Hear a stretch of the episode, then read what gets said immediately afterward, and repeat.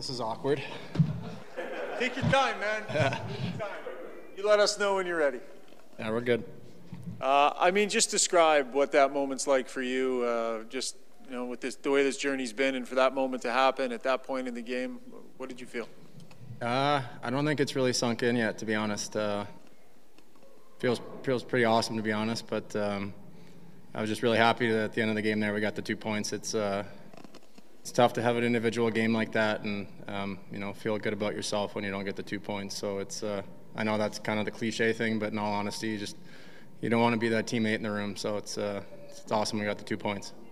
So when you're done here and you get yourself all dressed and ready to go, like who are the first two phone calls you make? Who are you? Who can you not wait to talk to right now? Uh, it'll be my wife and uh, my uh, my kid Banksy, and then um, probably my parents or my brother, to be honest. So it's a little later out east, but I'm sure they're still up having a glass of whiskey or something.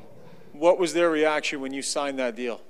Uh, they, um, yeah, I think they were they were happy, but uh, we had a family vacation in August um, out in Florida, and I just kind of told them that I was going to kind of go into training camp with the mindset of trying to make the team, and um, you know that's been my mindset every year. Um, being a bubble guy, that's that's kind of the approach you have to take, and um, whether it's wisdom or just opportunity or some fortunate uh, bounces that have kind of went my way, uh, here we are. You uh, you haven't scored a goal in the NHL since 2015.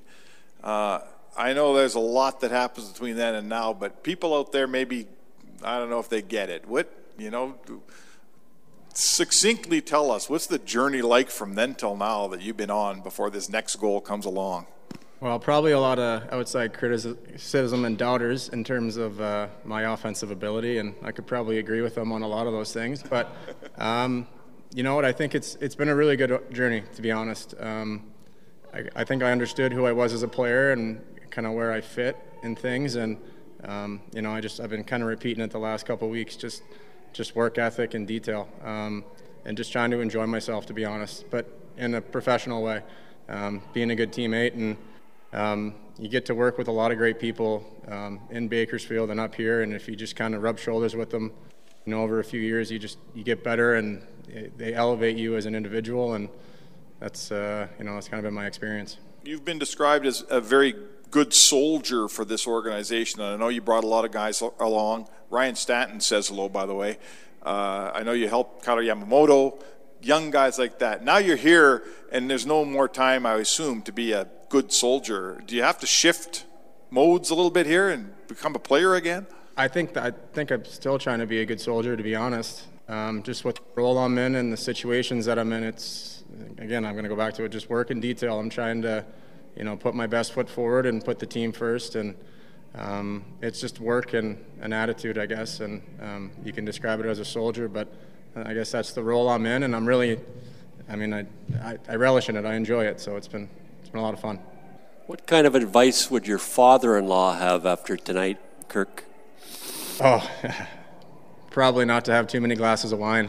Hey. But uh, no, I think he's been really he's been big for me. Um, he's been a really good, uh, really good support system, and uh, you know, a big mentor. So. Um, I'm sure he'll be one of the guys that I reach out to here when I get off. So he was probably one of those guys too that kept telling you to keep plugging along. Yeah, he was definitely one of those guys. He, uh, you know, being around each other all summer, it's been uh, last couple years. He's just, you know, kept instilling uh, confidence in, in me as a player, and just, you know, he's been around. He's seen it, seen it all. So, uh, you know, a little bit of an in on an understanding of how to approach things uh, definitely helped. And uh, yeah, talked to him the other night. He said, just keep shooting the puck. So here we are.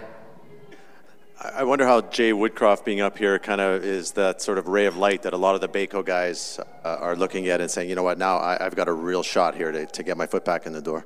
Yeah, I think so. Um, you know, we had a little team meeting after Woody got called up um, down in Bakersfield, and I just said this is a this is an opportunity that every guy in the American League uh, wants um, to have a guy that's seeing you every day when the cameras aren't on, whether it's in practice or on the bus or however you. Uh, you know, want to say it. So he's got a really good understanding of who we all are down there, and um, you know, guys should be excited about that opportunity with him here.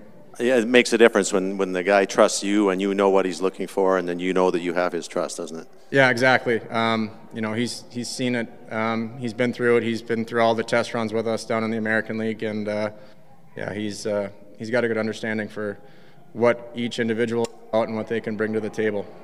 Brad, you were saying the other day that you, you felt like you're here for, as a fourth liner, and you know you knew your role, face-offs, penalty kill, all that stuff. In your wildest dreams, could you ever imagine a night like tonight where you factored so much into the offense?